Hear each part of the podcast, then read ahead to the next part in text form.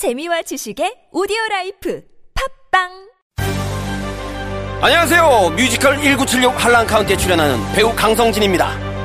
아카데미 최우수 다큐상에 빛나는 할란카운티 USA를 모티브로 인간답게 살아갈 권리를 위해 노래하는 뮤지컬 1976 할란카운티. 억눌린 세상을 헤쳐나가는 우리들의 이야기. 물러설 수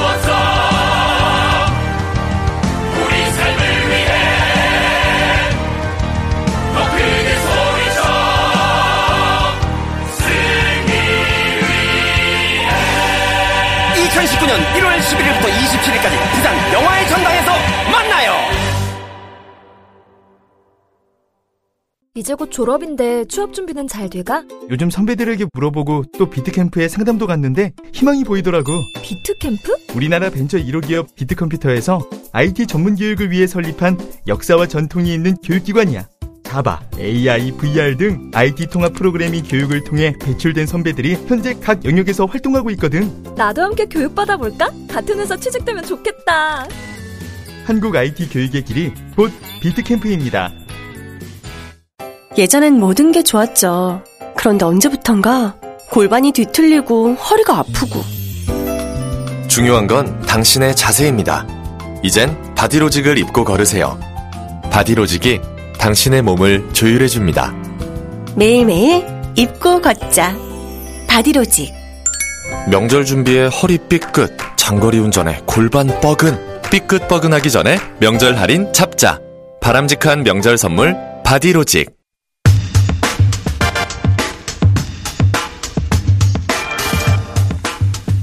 잠깐 김성태 의원이 어, 기수공장 고정을 하다가 원내대표가 되시고 하차하셨습니다. 예. 이어서 나경원 의원이 고정을 하시다가 원내대표가 되고 하차하셨죠. 자, 어, 세 번째 고정의 후보를 모셨습니다. 원내대표가 되려고 하다가 못 되신 분입니다. 김학영 의원 나오셨습니다. 안녕하십니까. 예, 당신께 맞춥니다. 안성 출신 국회 환경노동위원장 김학용입니다. 예. 원내대표는 안 되셨습니다. 예. 그때 나오셨을 때만 하더라도 눈빛이 이미 내가 됐다는 눈빛이었거든요. 지금 눈빛이 죽었습니까? 네. 아직도 눈빛은 살아있습니다. 아니, 뭐 원내대표는 안 됐지만은 예. 그 그래도 우리 공장장님이랑 약속한 것처럼 다시 이 자리에서 뵙게 돼서 네. 대단히 반갑습니다. 그때 이제 그 원내대표가 돼서 나오느냐, 낙선해서 나오느냐, 원내대표가 돼서 나오면은 이제 그 한 번으로 끝나는 것이고, 낙선하면 고정이 되는 것이다. 왜 낙선하셨습니까? 그때 굉장히 자신 있어 하셨는데, 원인이 아, 뭔가요? 뭐 우선 기본적으로는 뭐 제가 부족해서 그런 것이고요. 또 언론에서 말 못할 그런 secret이 있습니다. 아, 요거 재밌네. 나중에 기회 되면 또 secret이요? 말씀을 드리도록 하겠습니다. 아, 그러니까 유리하게 진행되다가 어떤 secret 때문에 안 된 거예요? 네, 뭐 여러 가지 어려움 속에서 잘 헤쳐나갔었는데 예. 마지막에 조금 의외의 일이 벌어져서 본인이 잘못한 겁니까? 다른 사람이 잘못한 겁니까? 주변에 잘못한 겁니까? 글쎄 하여튼 주변에서 저를 도울래다가 좀 실수한 측면이 있는 것 같습니다. 주변에서요? 네네. 아마 도와주려고 막 하는데 반대편을 본의 자극하는 아니게 어, 반대편을 자극하는 일이 있었어요? 뭐 그런 겁니다. 네. 어, 그러니까 표가 모이다가 어 하고 호- 표가 흩어져 버렸어요? 뭐 그런 셈이죠. 근데 뭐 남들 세 번에 되는 것도 한 번에 되려고 하는 것도 욕심 아니겠습니까? 누가 그렇게 했습니까? 뭐 여기 전에 나왔던 나경원 대표가 세 번째 되지 않습니까? 아니 제 말은 그 말고 누가 도우려다가 그렇게 실수를 하셨어요? 뭐 그건 요 정도 좀 했으면 좋겠습니다. 네. 아니요, 전 더 하고 싶어요. 좀 다시 네네. 여쭤보기로. 아, 그러니까, 어, 복귀해 보면, 아, 그때 결정적으로 표가 떨어져 나왔구나, 이런. 아 그냥 말씀드릴게요. 예. 뭐 자꾸 이렇게. 말씀해 아니 그 저기 예. 그 전혀 제 의사랑 관계없이 예. 소위 그 조선일보에 예. 친박 뭐 살생부 10명 해서 친박을 10명을 날린다 뭐 이런 게 나가는 바람에 그 실명이 거론이 다 안 돼 있으니까 예. 과거에 친박에 몸담았던 분들이 상당히 정치적으로 불안감을 느낀 측면이 있었던 것 같습니다. 근데 전혀 제 의사랑 관계없고요. 어, 만약에 제가 됐다 하면은 오히려 더 그런 것을 전 어, 막는 노력을 아, 했을 거라고 생각합니다. 그러니까, 어, 김학영 의원이 원내대표가 된다면 친박 10명 정도는 목을 칠 것이다. 라고 하는 이야기를 누군가 했는데 그게 보도되면서 친박 진영에서 10명 친다고?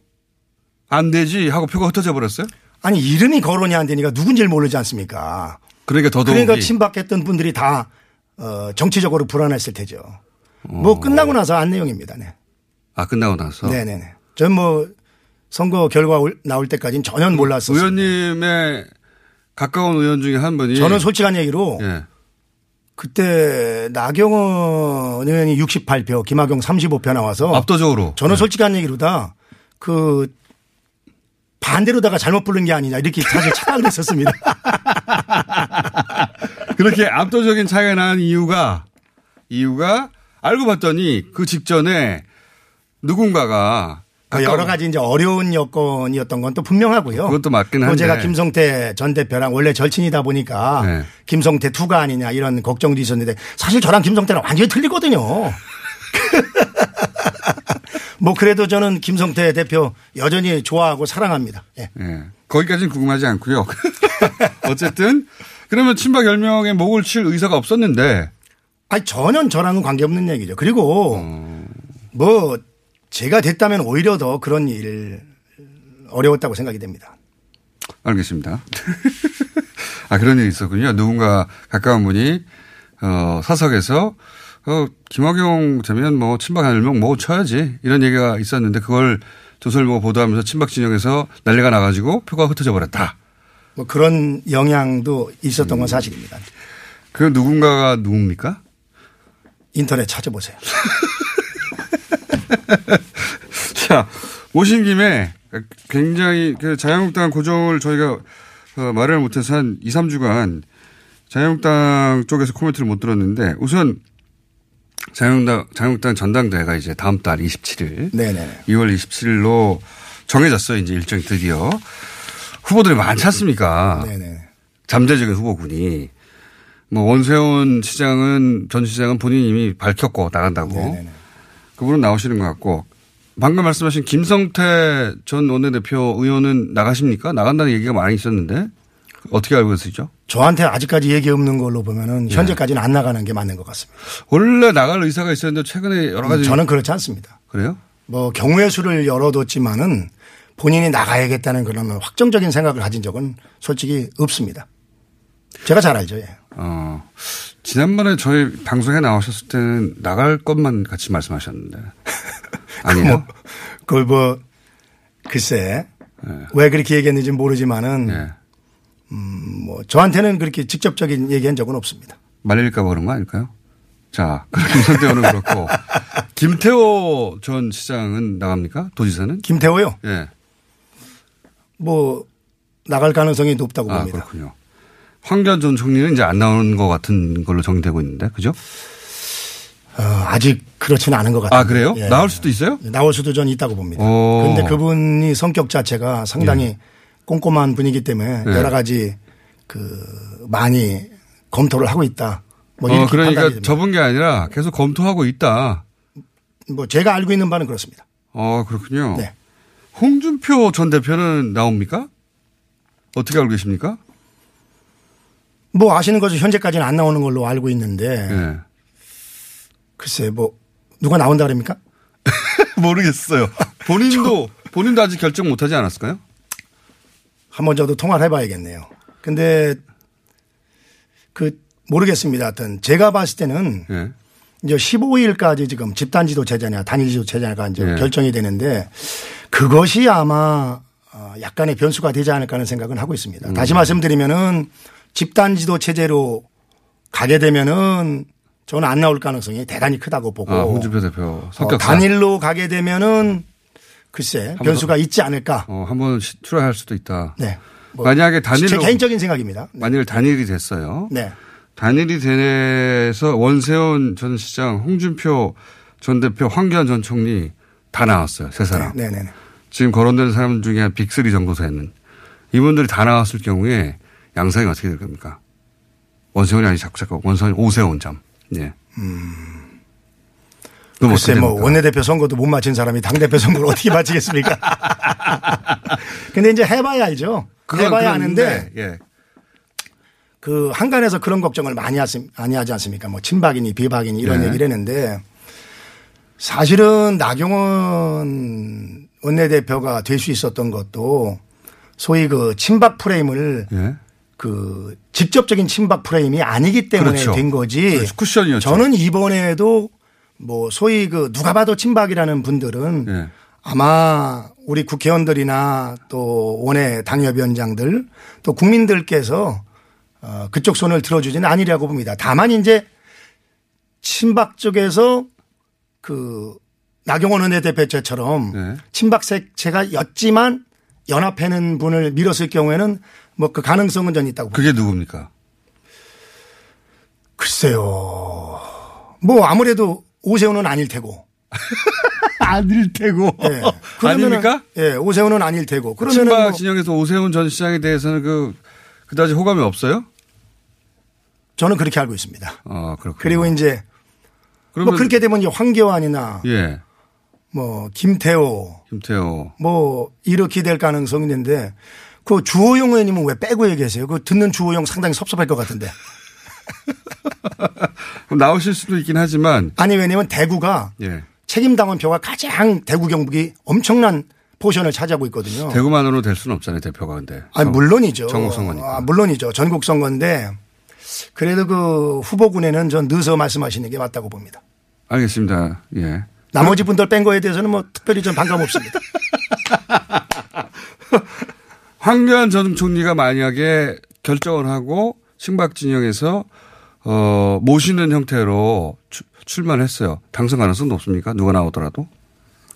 지금 지지율은 1위 준다는데. 뭐 누가 나오더라고를 떠나서 그 상당히 그 파괴력은 있다고 뭐 봐야죠. 그분 자체가 뭐 상당히 그 보수 진영 실력도 있고 그 보수 잠재 후보 또 성품도 훌륭하고 다만 이제 다만 그분 역시 이제 박근혜 프레임을 어떻게 벗어나냐 예. 이게 뭐 관건인 것 같습니다. 근데 이렇게 정치 경험이 없는 분들이 만약에 당 대표 출마하고 실제 당 대표가 돼버리면 그거 쉽지 않지 않습니까? 근데 뭐 정치 안 한 사람도 문제지만 정치 오래 한 사람들은 또 오래된 사람들이 문제더라고요. 이게 사람들이 주대 없이 왔다 갔다 하고 뭐 그러는 경우가 많더라고요. 예를 그래서 들면 누구요? 저 얘기하고 싶은 자기 굴뚝 같은데 차마 그건 얘기 못 하겠고요. 하여튼 김무성 대표 네. 됐을 때 예. 아, 김 대표 열심히 돕겠다고 그래서 도와준 사람들 네. 다총 거꾸로 거리대고서 저 김무성 대표 죽이는데 앞장섰지 않습니까? 누구요? 아, 그건 정말 얘기하지 마세요. 김우성 대표가 대표 시절에 어, 옥새 들고 나르샤 네. 사건으로 본인 스스로 몰락한 거 아닙니까? 그게 참 오해인데요. 그 옥셀은 들고 나를 수도 없고 그거는 저기 그 뭐냐면 캐비넷 안에 들어 있고요. 네. 김무성 대표 아닌 다른 사람이 그걸 찍어도 무효입니다. 그렇기 때문에.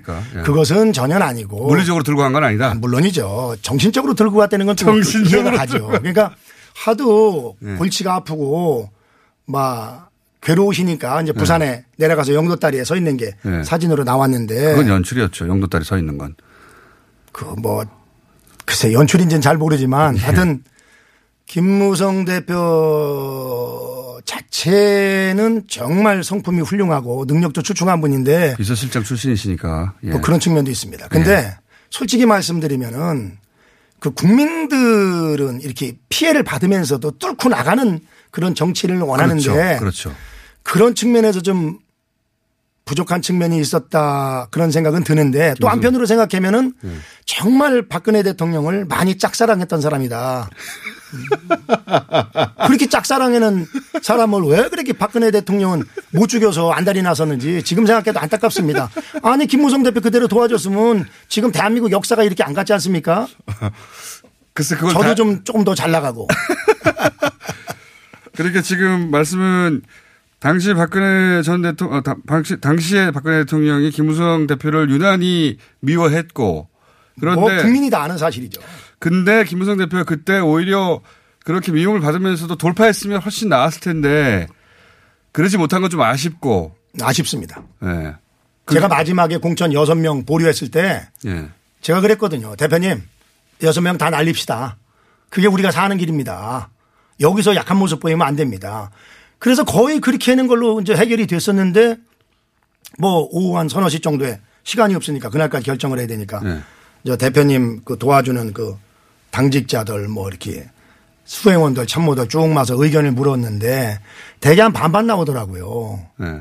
뭐 그러다 보니까 뭐 결국은 어, 세 명만 날리고 세 명은 살리는 그 소위 그 중간 타협을 했는데 막 그런 점은 저도 참 아쉽게 생각합니다. 그때 그렇게 강하게 돌파하지 못하고 결국은 옥세 나르샤의 아예 안 날랐다니까요. 어쨌든. 정신적으로 나르샤 그러면 기억이 대중들한테 바- 각인되면서 그때부터 사실은 김무성 대표가 어 몰락하기 시작했죠. 정치적으로는 그렇죠. 그렇죠. 네. 그냥 그냥만 놔뒀으면 지금 청와대 주인이 김무성이 될 확률이 대단히 높았었죠. 그랬을까요? 예. 전 그렇다고 믿습니다. 비서실장 출신이시니까 예. 여전히 비서실장 그만둔 지 오래됐습니다. 그것 때문에 이번에도 피해봤습니다. 그래서 김무성 제가 좋아합니다. 홍준표 대표가 나와도 황교안 전 총리가 이길까요? 홍준표 대표도 꽤 센 분 아닙니까? 호불호가 분명한 분이죠. 그렇죠. 호불호가 분명한 분인데 사실 그 홍준표 대표가 예. 본인이 한 거 이상으로다가 그 나쁜 방향으로 매도되는 거는 또 예. 안타까운 현실이죠. 근데 그분 자체는 또 그분으로서의 역할을 저는 충분히 했다고 생각이 됩니다. 예. 홍준표가 없었으면은 아니 그 당시에 뭡니까 자유한국당입니까? 하도 이름이 바뀌어가지고 거기서 후보를 낼 수가 있었겠습니까? 그래서 저는 홍준표 대표가 나름대로 어, 역할을 역할을 했다. 했고 다만 누구나 하는 얘기지만 그 언어가 좀더좀 국민들에게 호감을 가는 대중적이지 못한 게 문제지 홍준표 대표의 그 소위 조어력이나 네. 야당으로서의 돌파력 이런 것은 저는 대단히 소중한 자산이라고 생각을 합니다. 그러니까 이번에 전당대회 나오면 어떤 이거죠 승산이 보시기에 앞으로 좀 더 지켜봐야 되는 게 우선은 집단이냐 단일이냐가 정해져야 되고 예. 또 그거에 따라서 링에 오른 선수들이 교통 정리가 좀 되거든요. 예. 교통 정리를 되고 난 상황에서 봐야 되는데 뭐 저는 그 외에 또 변수도 있을 수가 있다고 생각이 됩니다. 그건 뭐 좀 두고 보고요. 네네. 예. 앞으로 이제 매주 나오실 테니까 예. 자 그럼 쭉쭉 그 최근 현안들 몇 가지만 어, 네네. 스피디하게 짚어보자면 네. 그 어제 있었던 신년 기자회견은 어떻게 평가하십니까? 대통령. 형식 자체는 저는 대단히 진일보했다고 생각이 됩니다. 그러나 역시 내용 예. 뭐 내용이라는 게 간단한 거 아닙니까? 대통령이 되면은 이 구중궁궐 속에 갇혀 살기 때문에 일반 국민들의 생각과 괴리되는 건데 네. 그런 거를 좀 어, 느꼈고요. 아 여전히 네네. 그러니까 경제가 어려운데 그 기조를 계속 유지하겠다는 자체가 그리고 이제 통계 네. 수치도 본인이 좋아하는 수치만을 네. 예, 보려고 그러는 거. 그 지금 뭐 아우성이거든요, 지금. 뭐 저는 솔직한 얘기로다가 이 정권 초기만 해도 네. 솔직히 짧아도 10년 이상은 가겠구나 네. 이런 생각을 했었는데 요즘에 보면은 야, 이거 다음에 정권 찾아올 수 있겠구나 하는 생각이 확들 어, 정도로다가 찾아올 수 있겠구나. 예, 그렇게 네. 지금 국민들이 민심이 완전히 이반이 되고 있습니다. 그리고 또 하나 제가 완전히 입안이 됐다기에는 아직은 50%대니까 박근혜 전 대통령이나 제가 생각하는 완전히는 예. 제 입장에서 완전이고 예. 객관적으로 보면 완전히는 아닌 게 맞는 것 같습니다. 원래 안 좋았다가 원래 안 좋았다가 지금 이제 올라왔거든요. 이제 그렇고 그렇죠. 자유한국당 입장에서는 10%였다가 이제 20% 됐으니까요. 지지율도. 20% 솔직히 넘습니다. 내용적으로는. 저는 그렇게 생각이 되고 20%한 20 몇 프로 남으면 30% 수준까지는 저는 올라갔다는 감이 들고요. 다만 이제 또 한 가지 음. 감에 대한 근거는 있으십니까? 예? 감에 대한 근거. 근거는 아직 없지만 감은 그렇다는 거죠. 예, 느낌이. 아니 제가 예. 일선을 많이 돌아다니니까 예. 국민들 여론을 들어보면 그렇다는 얘기고요. 또 하나는 여전히 너무나 그 북한 friendly 예. 그러니까 북한에 기대서 대한민국의 많은 부분을 어떤 통치하고자 하는 것을 느꼈다 음. 이런 생각은 아쉽게 생각을 하고요. 그러다 보니까 지금 소위 그 미국, 일본, 중국, 러시아 4강 중에서 지금 과연 우리나라 편을 제대로 다가 들어줄 사람이 누가 있냐 이런 걱정을 어, 가지게 됐고 뭐 그렇습니다. 알겠습니다. 예. 거기에 대해서 또 이제 할 말이, 이, 어, 여당에서 있을 텐데, 그럼 월요일 날 저희가 또 들을 테니까요. 예. 월요일 날 우상호 의원이 하거든요, 코너를. 예. 아, 우상호 의원도 또 좀 세죠 이게. 예. 사람 괜찮습니다. 김태우 그 수사관 건은 어떻게 보십니까? 지금 특검을 요구하고 있는데 자유한국당에서는 아예. 근데 김태우 수사관 건으로 지난 연말에 운영이 있었지 않습니까? 운영이는 자유한국당 입장에서 보기에는 실패였죠. 솔직히 그런 것 같습니다. 금방금방 인정하시니까 그, 그 절호의 찬스였는데 실패였는데 여전히 준비가 부족했던 게 사실인 것 같고요. 네. 그러나 그럼에도 불구하고 김태우 수사관이 여러 가지 주장하는 것은 네. 대단히 신빙성이 있고 또 사실로 드러나고 있습니다. 하나하나 밝혀지고 있기 때문에 저는 이렇게 묻고 싶습니다. 민주당이 지금 야당이었다면은 네. 이 김태우 수사관 사건을 그냥 덮고 넘어가겠냐. 네. 아마 난리가 났을 겁니다. 음. 우리보다 훨씬 더. 그렇기 때문에 네. 이것은 역지사지에서 봐도 저는 국정조사를 통해서 털고 하는 것이 맞다고 생각을 합니다. 국정조사가 아니라 아예 특검을 요구하고 있죠. 뭐 특검이 됐건 국정조사가 됐건 뭐 둘 중에 하나면 되는 거죠. 알겠습니다. 예. 자유한국당 대부분 의원들 그렇게 생각하고 있는 거죠. 예, 그렇습니다. 예. 신재민 전 성형관도 간단하게 언급해 주시면요. 어, 과거 민주당 정권에서 민주당이 야당일 때 재미를 보면 소위 그 내부 공익 제보 사건 아니겠습니까? 예. 똑같은 잣대로 접근해야 된다고 생각이 됩니다. 아, 내부 공익 제보를 보신다? 네. 알겠습니다. 시, 각을 탁탁 짚고 넘어가겠습니다. 마지막 네. 시간이 한두, 한 1분밖에 안 남았으니까 이런 문자도 옵니다. 자유한국당에 이런 호감형 의원이 있었다니. 그거 뭐. 그 코너 제목을 제안하신 분들 있네요. 불타오르네. 또는 솔까말. 자꾸 솔직히 까놓고 말하자면 하시니까. 네, 코너명도 제가 받습니다. 감사합니다. KBS 그 자유 어 물론 의원님이 추진하고 있는 건 아닌데 어 나경원 의원이 여기에 꽂힌 것 같습니다. KBS 수신료 거부 이 문제는 어떻게 보십니까? 저도 전적으로다가 동감을 합니다. 어떤 이유에서? 그 이유는 뭐냐면요. 네. 그 KBS가 경쟁에 대해 상대는 예를 들면 뭐 영국의 BBC 예. 또 일본의 NHK 같은 그런 방송인데 BBC나 NHK가 수신료 거부 운동 벌이는 거 봤습니까? 그건 뭐냐면 그만큼 공정하고 팩트 위주로다가 음. 방송을 한다는 거거든요. 김재동 씨 그 시사 프로그램 때문에 이런 문제 제기 있었던 걸로 아는데. 꼭 김재동도 하나의 사례가 되겠습니다마는 그 소위 2,500원 물론 그 상당히 오랫동안 2,500원에 머물러 있습니다만 그런 수신료를 국민들이 정기 요금에 일방적으로 소위 그 뭐 얹어서 100% 납부하는 네. 그런 이유는 다른 눈치 보지 말고 국가를 위해서 공익 방송으로서의 역할을 다해 달라 그런 의미거든요. KBS에서 최근에 공익에 매우 훼손되는 예를 들어서 방송 사례 같은 거 좀 하나 들어 주셔야 설득이 얻을 텐데. 뭐 그거죠. 뭐 가장 대표적인 게 김재동 사건이죠. 뭐 박근혜 박정희 박근혜 그 세습이랑 북한의 3대 세습이 뭐가 다를 바가 있냐 뭐 이런 유의 얘기라든가 네. 이런 것이라고 생각이 되는데 저는 이제 KBS도 좀 살 길을 좀 찾아야 된다고 생각이 됩니다. 지금 아시는 것처럼 지금 이거 김호준의 뉴스 공장도 말이 지금 그 저 뭡니까 라디오 방송이지 이미 지금 방송과 통신의 벽이 허물어지고 있거든요. 그리고 유튜브를 통해서 지금 뉴 미디어 시대가 열리고 있는데 너무 KBS가 시청률에 안주해서 뭔가 변화에 새로운 시대에 맞는 방송의 역할을 못하고 있지 않냐. KBS를 걱정해서 하는 이야기다. 걱정뿐만이 아니라 불만이 많죠. 걱정은 그렇게 안 해주시잖아요. 남의 일인데. 불만이 주로 많으신 거 아닙니까? 아, 걱정도 하죠. 왜냐하면 나라를 대표하는 방송이기 때문에 네. 정말 우리 KBS가 영국의 BBC나 일본 NHK를 뛰어넘는 그런 방송이 됐으면 하는 생각은 가지고 있습니다. 어쨌든 지금 자유한국당 입장에서는 KBS는 편파적이다. 어, 공영방송이 지켜야 할 중립성을 지키지 못한다. 이렇게 보시는 거죠. 한마디로 말하면. 거기뿐만이 아니라 모든 네. 언론 환경이 사실 기울어져 있는 건 사실인 것 같습니다. 아, 그래요? 네. 자유한국당의 매우 우호적이지 않은 언론 환경이라고 보십니까? 우호적일 필요성은 없지만 네. 좀 더좀 음, 공정할 필요성은 있다고 생각이 됩니다. 과거에 뭐 땡전 뉴스니 뭐니 엄청나게 욕했지 않습니까? 네. 근데 뭐 땡전 뉴스는 아닙니다만. 아 그래요? 현 예. 정부에 대해서 지나치게 우호적이고 땡문 뉴스가 너무 많다고 보시는 거예요?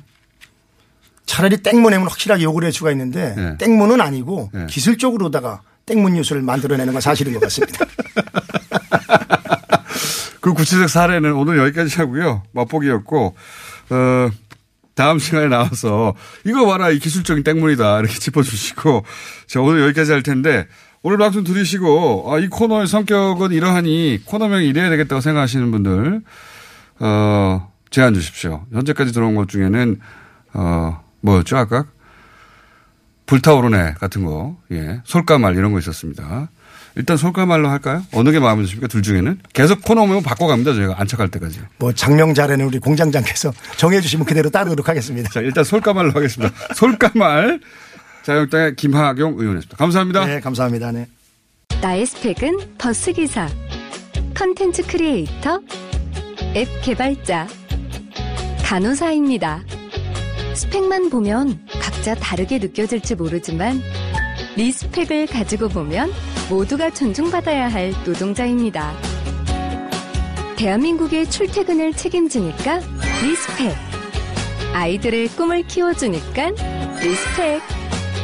편리한 세상을 만들어주니까 respect.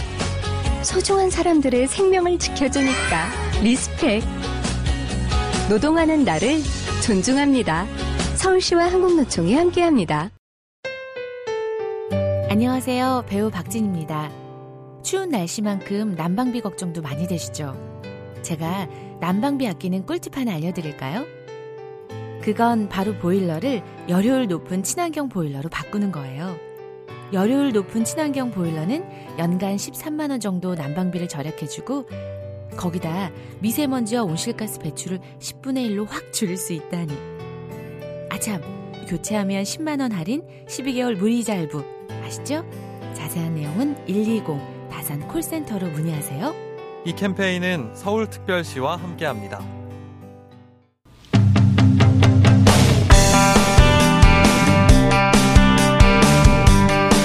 네, 방금 코너에서도 얘기가 나왔던 KBS 수신료 거부 문제 잠깐 짚어보겠습니다. 언론노조 KBS 본부 이경호 본부장 나오셨습니다. 안녕하세요. 예, 안녕하세요. 사람들이 이게 왜 문제가 되는지 사, 실 내용을 잘 모릅니다. 이게 발단이 오늘 밤 김재동 시사 토크쇼 거기서 시작된 거죠?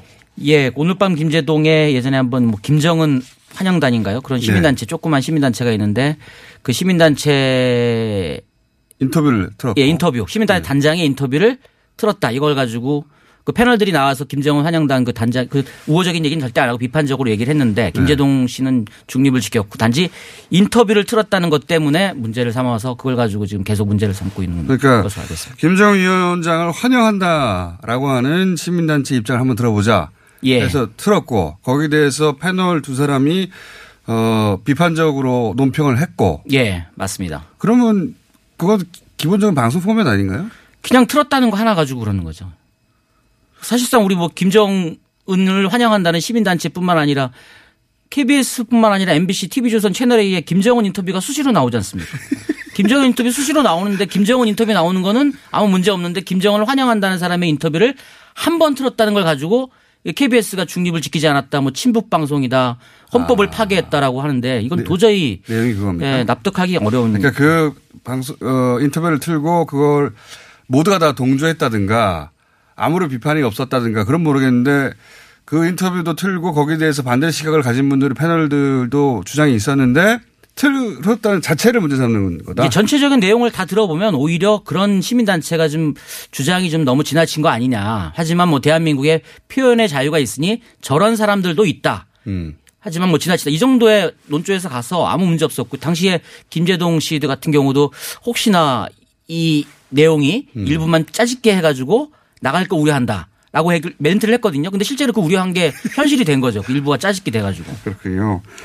거기서 출발해서 그래서 이제, 어, 자유한국당에서는 그런 인터뷰는 아예 절대 나가서도 안 된다고 생각하는 거죠. 거기서는 그러, 그걸 문제 삼아서 결국은 편파 보도하고 있으니까 수신료 거부 운동을 벌이고 있습니다. 여기에 대해서 어, 언론노조 KBS 본부는 어떻게 받아들입니까? 저는 이 수신료 거부 운동이라는 게 사실 2010년도 뭐 이명박 박근혜 정부 당시만 해도 뭐 인터넷에 찾아보면 알겠지만 나경원 의원 같은 경우나 뭐 박대출 의원 같은 경우 특히 나경원 의원 같은 경우는 예전에 과방위원이 있을 때 네.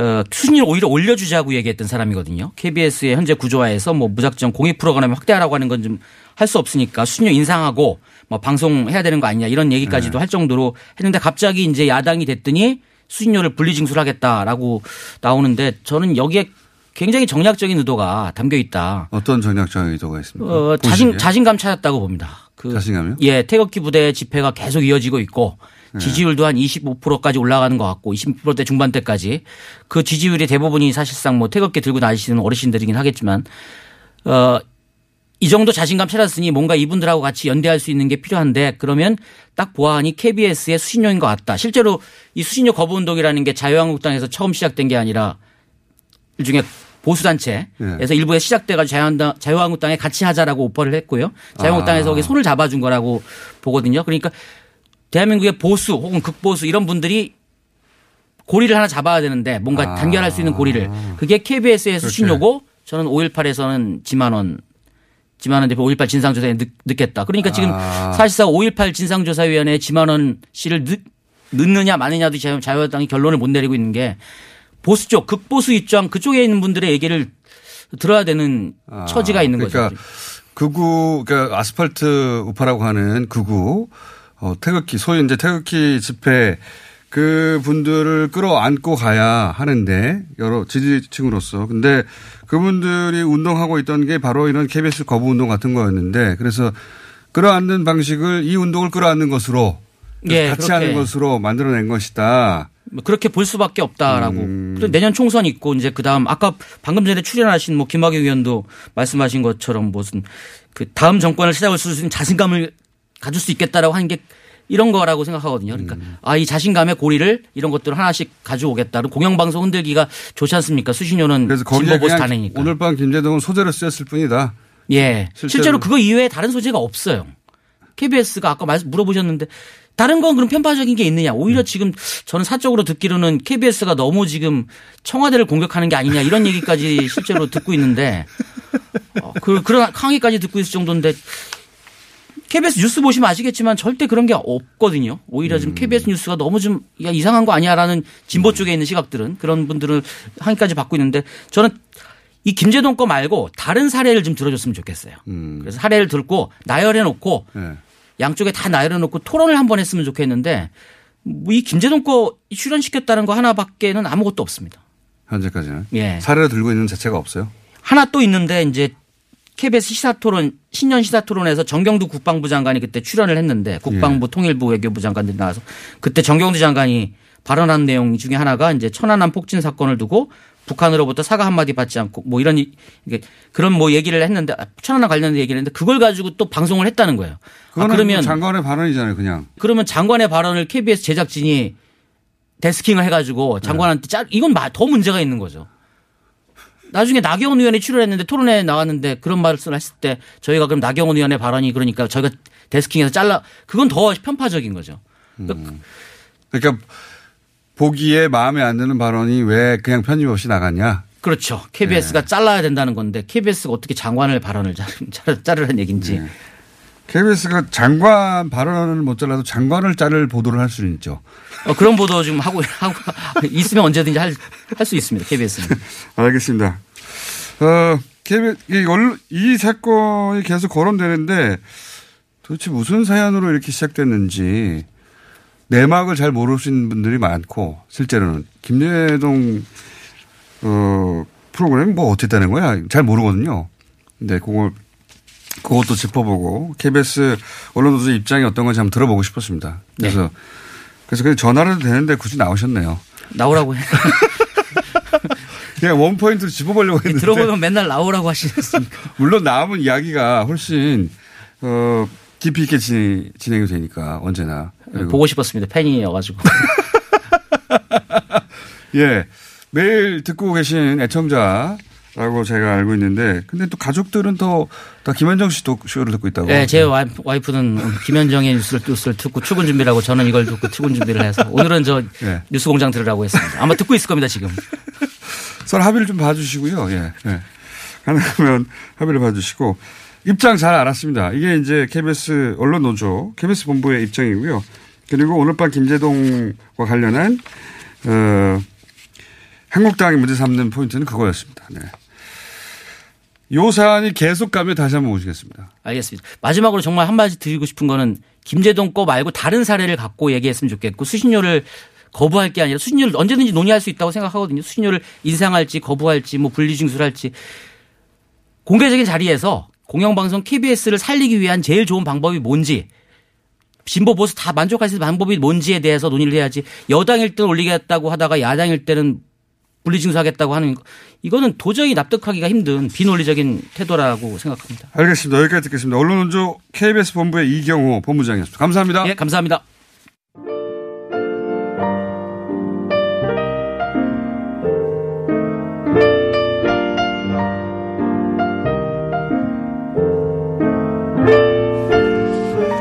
자, 불친절한 AS. 오늘 문자가 많습니다. 예. 오영식 코레일 전 사장에 대해서 백숙 특집 하나 만들어 달라. 싫습니다. 예. 그리고 김학용 의원에 대해서 아슬아슬합니다. 말은 재밌습니다. 어, 코너명, 예. 많이 보내주십시오. 예. 지금까지는 솔, 솔까말 정도 채택하고 있습니다. 아, 오, 오늘만 사는 남자 이것도 있군요. 예. 안성 출신하고 안성 막춤. 맞춤이 아니라. 아, 괜찮은데요? 안성 막춤. 자, 어, 그리고 곤조라고 제가 기자 곤조라고 표현했는데 일본어라서 듣기가 거북합니다. 예. 어, 이게 이제 기자 곤조라는 건 일종의 관용어처럼 쓰여서 제가 그냥 썼습니다. 예. 어. 그렇게도 쓰죠, 현장에서. 기자의 기세 이렇게 쓰지 않습니다. 자, 고집 이렇게도 쓰지 않고. 그래서 썼고요. 예. 뭐 영어로서도 하잖아요. 어떤 관용. 그렇게 받아줬으면 좋겠고. 502번 금기영 버스 기사. 감사합니다. 의왕에서 인덕원 지나가는 502번 버스 뉴스 공장 나오고 있는데. 예. 볼륨이 어떤지 알려주세요. 볼륨. 볼륨이 적으면 다 신고해 주시고, 어, 안 틀고 있는 버스도 알려주십시오. 고발해 주세요. 여기까지. 아, 마지막 순서가 황교익 선생님 코너라서 더 길게 해야 되는데, 이 정도에서 그치겠습니다.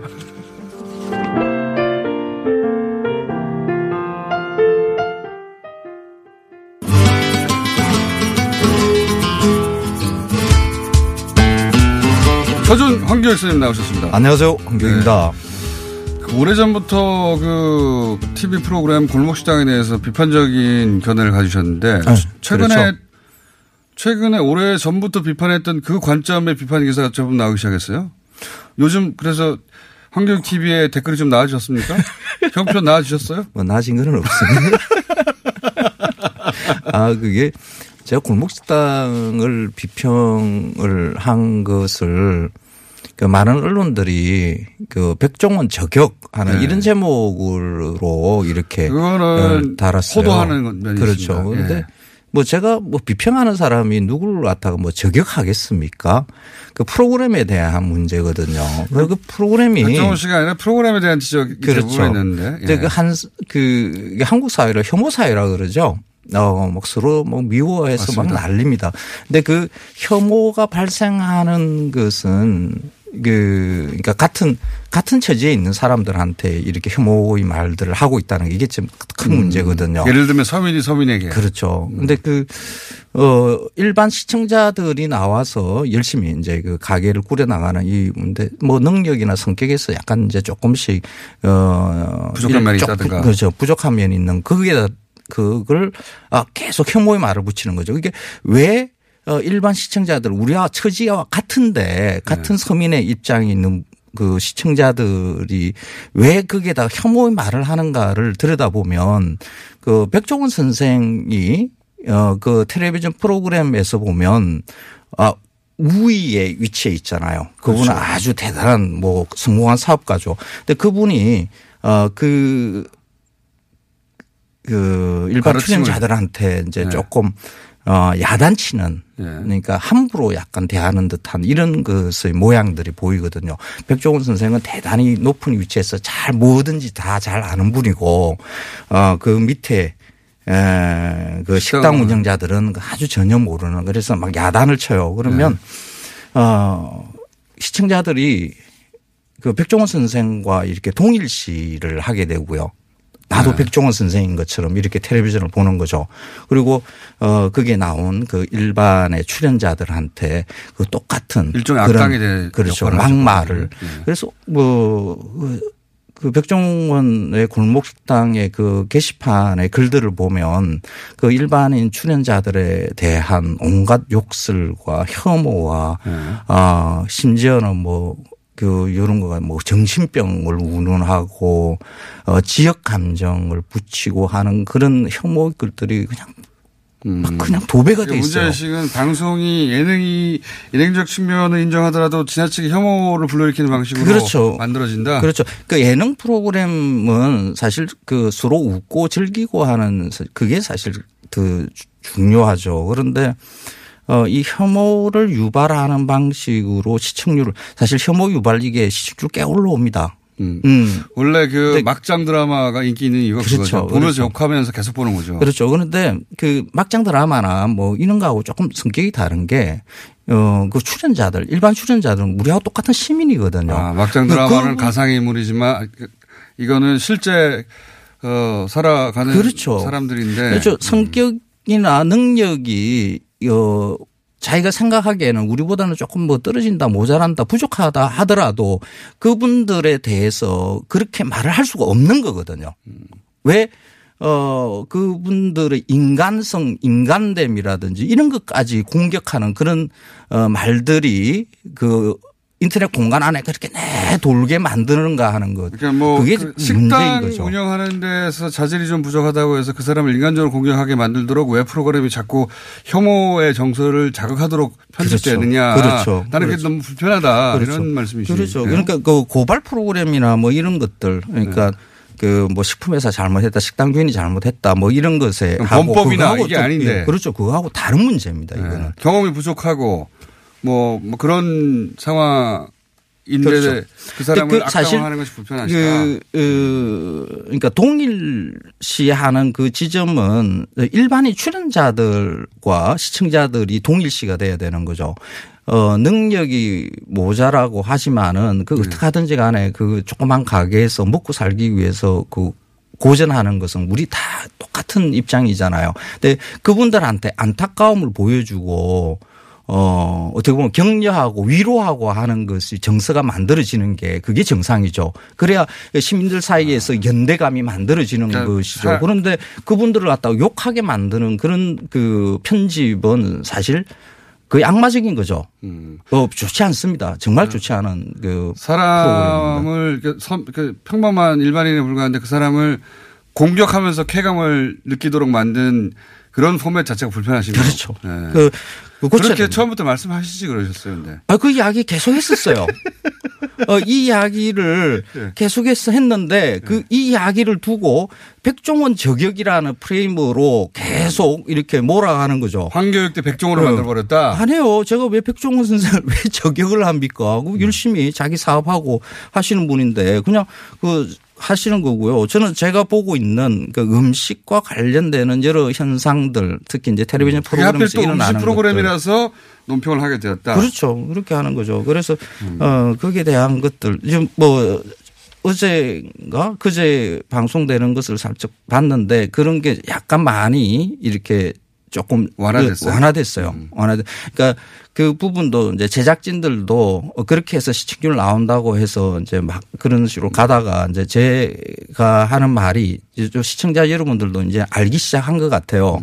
아니 어. 원래 거기에 동의하신 분들도 있었고 아닌 분들도 있었는데 그 이전에 이제 그 백종원 선생에 대한 호감도가 높은 분들이 백종원 씨를 이름을 거론한다는 이유로 공격을 하는 경우도 있었고 그냥 그냥 황교안 선생님 싫어서 그런 경우도 있었고요. 말은 옳지만 싫은 거예요. 예.